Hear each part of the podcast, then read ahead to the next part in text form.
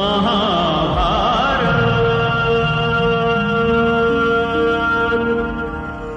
ముందు భాగంలో మనం పాండవులు శాలిహోత్ర మహాముని ఆశ్రమంలో విశ్రాంతి తీసుకోవడం వేదవ్యాసుడు అక్కడకు వచ్చి వారికి మార్గనిర్దేశం చేయడం భీమ హిడింబీలకు గతోద్గజుడు జన్మించడం పాండవులు ఏకచక్రపురం చేరుకుని అక్కడ మారువేషాలను ధరించి ఒక గృహస్థుని ఇంటిలో నివాసం ఉండటం ఆ గృహస్థుని ఇంటి నుంచి వచ్చిన ఆక్రోధన విని కుంతీదేవి భీముడిని నిద్రలేపడం వంటి విషయాల గురించి తెలుసుకున్నాం. ఆ తరువాత నిద్రలేచిన భీముడితో కుంతీదేవి కుమారా మనకి ఉపకారం చేసిన వారికి కొంతైనా పరోపకారం చేయడం మానవ ధర్మం. అలాంటిది ఈ గృహస్థులు ఇంతకాలం మనల్ని ఆదరించి ఆశ్రయమిచ్చారు. ఇప్పుడు వీరు ఏదో ఆపదలో ఉన్నట్టున్నారు. వీరి బాధను తొలగించి వీరి రుణం కొంతైనా తీర్చుకోవడం మన ధర్మం అని అంది. అది విన్న భీముడు ఈ చిన్ని విషయానికి మీరింతలా ఆందోళన పడాలా? వారు ఎంత పెద్ద ఆపదలో ఉన్నా సునాయాసంగా నేను వారిని ఆ ఆపద నుంచి రక్షించగలను. ముందుగా మీరు వెళ్ళి వారిని ఓదార్చి వారి సమస్యకు కారణమేంటో విచారించి నాకు తెలియజేయండి అని అన్నాడు. ఇంతలోనే ఆ ఇంటిలోని వారి ఆక్రందనలు మరింతగా విజృంభించి కుంతి భీమసేనుల గుండెల్లో ప్రతిధ్వనించాయి. వెంటనే కుంతీదేవి ఆ గృహస్థుని ఇంటి దగ్గరకు వెళ్ళి లోపలికి అడుగుపెట్టగానే ఆ ఇంటిలో నుంచి ఆమెకు కొన్ని మాటలు వినిపించాయి. ఆ గృహస్థుడు ఏడుస్తూ తన భార్యతో ఈ నగరం నుంచి వెళ్ళిపోదామని నేను ఎప్పటి నుండో చెబుతున్నాను. కానీ నువ్వే నా తల్లిదండ్రులు బంధువులు ఇక్కడే ఉన్నారు. వారిని విడిచి నేను రాను అని మొండిపట్టు పట్టావు. కానీ ఇప్పుడు చూడు నా ఆత్మీయులందరి చావు కల్లారా చూసే దుస్థితి నాకు కలిగింది. వేదమంత్రాల సాక్షిగా నన్ను వివాహమాడి నా కష్టసుఖాలలో నాకు తోడుగా నిలిచిన నా భార్యను నేను ఆ నరమాంస భక్షకుడికి ఆహారంగా ఎలా పంపగలను? చక్కటి వరుడికిచ్చి వివాహం చేసి జీవితాంతం ఆనందంగా చూడాలనుకున్న ముక్కుపచ్చలారని నా కూతురిని పున్నామ నరకాల నుంచి నన్ను రక్షిస్తాడని ఎంతో ఆశ పెట్టుకున్న నా కుమారుడిని ఆ క్రూర రాక్షసుడికి ఎలా బలివ్వగలను? లేదు నా గొంతులో ప్రాణం ఉన్నంత వరకు నా కుటుంబానికి ఏ ఆపద రానివ్వను. నేనే ఆ రాక్షసుడికి ఆహారంగా వెళ్తాను. కాని నేను మరణించిన తరువాత నా కుటుంబం ఈ సమాజంలో ఎన్ని అవమానాలు పడాల్సి వస్తుందో కదా అంటూ బోరున విలపించాడు. ఈ మాటలు విన్న ఆ గృహస్థుని భార్య తన భర్తకు ధైర్యం చెబుతూ నాదా ఈ సృష్టిలో ప్రతి ఒక్కరికి మరణం తథ్యం. మీరు దీనికోసం ఇంతలా చింతించడం సరికాదు. ప్రాణత్యాగంతోనైనా భర్త హితాన్ని కోరుకోవడమే భార్య యొక్క పరమధర్మం. మీరు మరణించిన మరుక్షణం మా సుఖ సంతోషాలు ఆవిరైపోతాయి. పైగా మీరు మరణించిన తరువాత దుష్టులెవరైనా తమని వివాహం చేసుకోమని నన్ను బలవంతం చేస్తే ఆడదాన్ని వాళ్ళను ఎలా ఎదుర్కోగలను? నా కూతురిని ఎలా కాపాడుకోగలను? మన పిల్లల్ని సన్మార్గంలో ఎలా నడిపించగలడు? ఏదేమైనా నేను సంసార సుఖాలన్నీ సంపూర్ణంగా అనుభవించాను. మీ వంటి పుణ్యమూర్తిని వివాహమాడి ఇద్దరు బిడ్డలకు జన్మనిచ్చి ధన్యురాలినయ్యాను.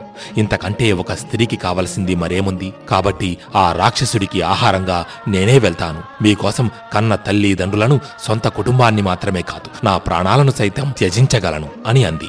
ఆ మాటలు విన్న ఆ గృహస్థుడు భార్యను గట్టిగా తన గుండెలకు హత్తుకొని మరింత బిగ్గరగా రోధించాడు.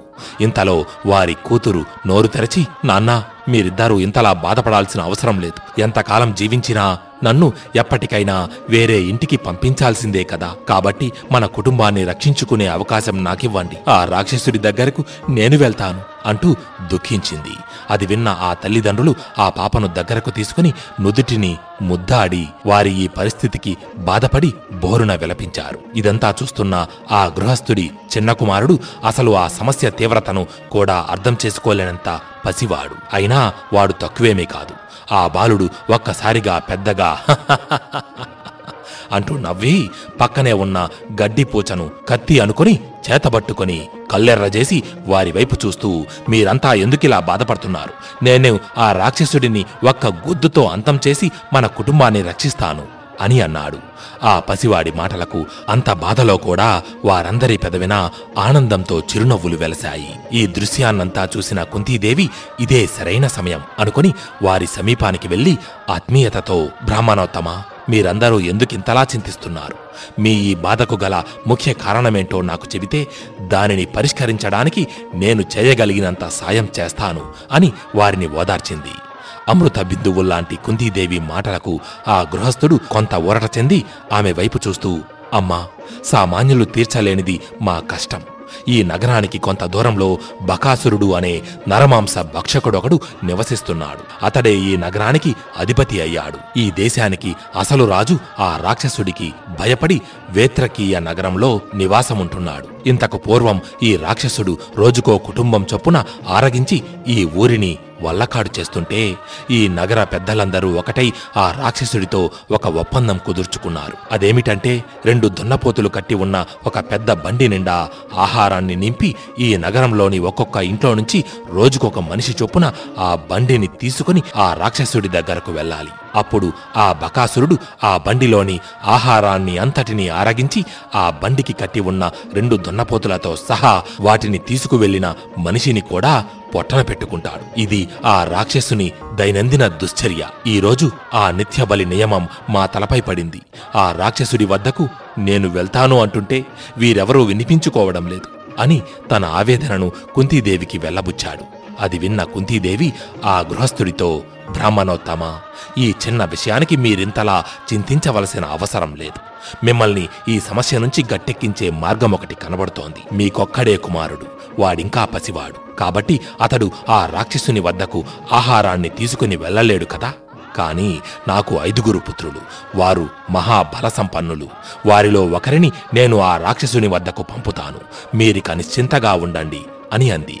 కుంతీదేవి మాటలు విన్న ఆ గృహస్థుడు హరిహరి అంటూ తన చెవులు మూసుకుని అతిథిగా విచ్చేసిన మిమ్మల్ని ఆ క్రూర రాక్షసుడికి బలి ఇవ్వడం కంటే మా కుటుంబమంతా ఆత్మహత్య చేసుకోవడం మేలు అంటూ విలవిలలాడిపోయాడు. అప్పుడు కుంతీదేవి చిన్నగా అంటూ నవ్వి ధర్మమూర్తి మీరు విచారించవలసిన పనిలేదు నాకైదుగురు పుత్రులున్నారు. అయితే వంద మంది పుత్రులున్న తల్లికి వారి పట్ల రోజు రోజుకు ప్రేమ పెరుగుతుంది గాని అనువంతైనా తగ్గదు. కాని అత్యంత పరాక్రమవంతుడు మహాభుజబల సంపన్నుడు అయిన భీమసేనుడు ఇంతకు ముందు కూడా ఎంతోమంది రాక్షసులను హతమార్చాడు. భీముడిని ఆ బకాసురుని వద్దకు పంపితే ఆ రాక్షసుడిని అవలేలగా సంహరించి నా పుత్రుడు క్షేమంగా తిరిగి వస్తాడన్నది నా దృఢ సంకల్పం అని చెప్పి భీముడిని అక్కడకు పిలిచి ఆ గృహస్థుడి బాధకు విముక్తి కలిగించమని అతడిని ఆజ్ఞాపించింది. తల్లి ఆజ్ఞతో భీముడు విజృంభించి యుద్ధానికి సర్వసన్నద్ధుడై బకాసురుని దగ్గరకు వెళ్ళడానికి బొవ్విల్లూరుతున్నాడు ఇంతలో భిక్షాటనకు వెళ్ళిన ధర్మార్జున నకుల సహదేవులు తిరిగి ఇంటికి చేరుకున్నారు. అక్కడ భీముడి వింత ప్రవర్తనను గమనించిన యుధిష్ఠరుడు తల్లితో అమ్మా సోదరుడు ఎవరితోనో యుద్ధానికి పూనుకుంటున్నట్టున్నాడు అని అనుమానంగా అడిగాడు. దానితో కుంతీదేవి యుధిష్ఠరుడికి జరిగిన విషయమంతా వివరించింది. అది విన్న యుధిష్ఠరుడు కూడా భీముడికి విజయం కలగాలని ఆశీర్వదించాడు. ఆ విధంగా తల్లి సహోదరుల ఆశీస్సులు పొంది భీముడు బకాసురుడి కోసం ఏర్పాటు చేసిన పిండి వంటలు అన్నపానాదులు కలిగిన బండిని అధిష్ఠించి దక్షిణ దిక్కుగా ప్రయాణమయ్యాడు. ఇలా కొంత దూరం ప్రయాణించగా ఆ రాక్షసుడు ఉండే ప్రదేశానికి చేరుకున్నాడు. ఆ ప్రదేశమంతా కుళ్ళిపోయిన మానవ కలేబరాలతో దుర్భర దుర్గంధంతో నిండి ఉంది.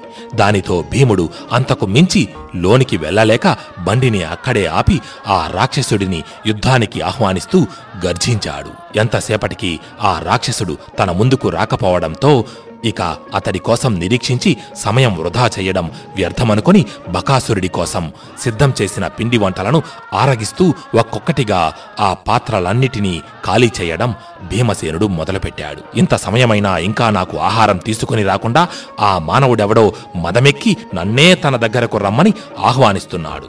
సరే సరే నేనే అతడి వద్దకు పోయి వాడి మదం అనుస్తాను. అని అనుకుని ఆ బకాసురుడు విజృంభించి ఒక్క గెంతుతో భీముడి సమక్షానికి చేరుకున్నాడు. అయినా భీముడు అతడి వైపైనా చూడక తనకేమీ పట్టనట్టు పిండి వంటలన్నిటినీ ఒక్కొక్కటిగా ఆరగిస్తున్నాడు. భీముడి నిర్లక్ష్య ధోరణి గమనించిన బకాసురుడు భగ్గున మండిపడి నాకోసం తెచ్చిన భోజనాన్ని ముందుగా నువ్వు ఆరగిస్తావా? ఏకచక్రపురం వాసులందరూ కొవ్వెక్కి విర్రవీగుతున్నారు. ముందు నీ గర్వం అణచి తరువాత వారి సంగతి చూస్తాను అని చెప్పి భీముడి శరీరంపై పిడిగుద్దుల వర్షం కురి కురిపించాడు. అయినా భీముడు అనువంతైనా చలించక అలాగే తింటూ కూర్చున్నాడు. దానితో ఆ బకాసురుడు పక్కనే ఉన్న మహావృక్షాన్ని పెకిలించి భీముడిపైకి దూకాడు. సరిగ్గా అప్పుడే తన భోజనం ముగించుకున్న భీముడు పైకి లేచి భీకర స్వరంతో గర్జించి ఓరి దుష్ట రాక్షస మితిమీరిన గర్వంతో ఇన్నాళ్ళు చిన్న పెద్ద ముసలి ముతక అని తేడా లేకుండా అందరినీ చంపి పొట్టనబెట్టుకున్నావు ఆ మాంస ఖండాలన్నీ ఇప్పుడే నీ చేత కక్కించి ఈ ఊరి వారందరికీ నీ నుంచి విముక్తి కలిగిస్తాను. అని చెప్పి తన పిడికిలి బిగించి తన మీదకు దూకిన బకాసురుని గుండెలు అదిరేలా ఒక్క గుద్దు గుద్దాడు. ఆ దెబ్బకి బకాసురుడు ముప్పై అడుగుల దూరానికి ఎగిరిపడి నేల మీద ఈడ్చుకుంటూ వెళ్ళి ఒక చెట్టుకు గుద్దుకొని ఆగాడు. అయినా భీముడు వదలకుండా నేలలో పాతుకుపోయిన ఒక పెద్ద వృక్షాన్ని కబలించి ఆ రాక్షసుడి మీదకు విసిరాడు. అది చూసిన బకాసురుడు పైకి లేచి తన నోటిలో నుండి మంటలు కక్కుతూ ఆ వృక్షాన్ని మధ్యలోనే దగ్ధం చేసి నేలపై పడగొట్టాడు. ఆపై వారిద్దరూ విజృంభించి భీకర మల్లయుద్ధం ప్రారంభించారు. ఒకరిపై మరొకరు దూకి నేలపై ఈడ్చుకుంటూ పరస్పర భయంకరులై విజృంభించారు. ఆ సమయంలో వారిద్దరి ప్రతాపానికి భూతలమంతా దద్దరిల్లి గజగజ వణికింది. పరిసర ప్రాంతంలోని వృక్షాలన్నీ కోకటి వేలతో సహా కదిలి నేలపై కూలిపోయాయి. నేలపై ఉన్న దుమ్ము ఆకాశానికి ఎగిరి సూర్యుడిని కమ్మేశాయి. వారిద్దరి భయంకర గర్జనలు విని భయపడి అక్కడ గుమికూడిన బకాసురుడి బంధువులంతా దూరంగా వెళ్ళిపోయారు అంతలోనే భీముడు ఆ రాక్షసుణ్ణి నేలకేసి కొట్టి తన పాదాన్ని అతడి గుండెలపై మోపి ఏనుగు నలిపినట్టుగా నలుపుతున్నాడు. ఆ మరుక్షణమే బకాసురుడు పైకి లేచి భీముడి గుండెలు దద్దరిల్లేలా కొట్టి అతి భయంకర సింహనాదం చేశాడు. కానీ అప్పటికే బకాసురుడి శక్తి క్షీణించిందని గ్రహించిన భీముడు అదే సరైన సమయం అనుకొని రెండు చేతులతో ఆ రాక్షసుని మెడభాగాన పట్టుకొని అతడి శరీరాన్ని రెండు ముక్కలుగా చీల్చి ఆ ప్రదేశమంతా రక్తాన్ని ప్రవహింపజేశాడు. అది చూసిన రాక్షస ప్రేక్షకుల హృదయాలు వణికిపోయాయి. ఆ తరువాత భీముడు బకాసురుడి బంధువుల వైపు చూస్తూ దుష్ట రాక్షసులారా ఇకపై మీరెవ్వరూ ఏ మానవుని చంపి తినరాదు. నా ఆజ్ఞను కాదని ఎవరైనా దీనిని అతిక్రమిస్తే వారికి ఇదే గతి పడుతుంది అని హెచ్చరించి కింద పడి ఉన్న ఆ బకాసుడి కాళ్ళను దొరకబుచ్చుకుని ఆ శవాన్ని నేల మీద ఈడ్చుకుంటూ తీసుకుపోయి ఆ ఊరి జనం మధ్యలోనే పడేశాడు. తరువాత ఏం జరిగిందో తెలుసుకుందాం మునుముందు రోజుల్లో. జై శ్రీకృష్ణ జై జై మహాభారత్. అథ శ్రీ మహాభారత్ కథ.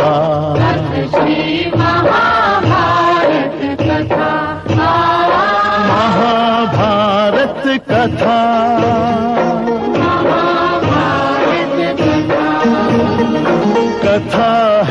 पुरुषार्थ की ये स्वार्थ की, परमार्थ की। सारथी जिसके बने श्री कृष्ण भारत पार्थ की। शब्द दिग्घोषित हुआ जब सत्य सार्थक सर्व था। शब्द दिग्घोषित हुआ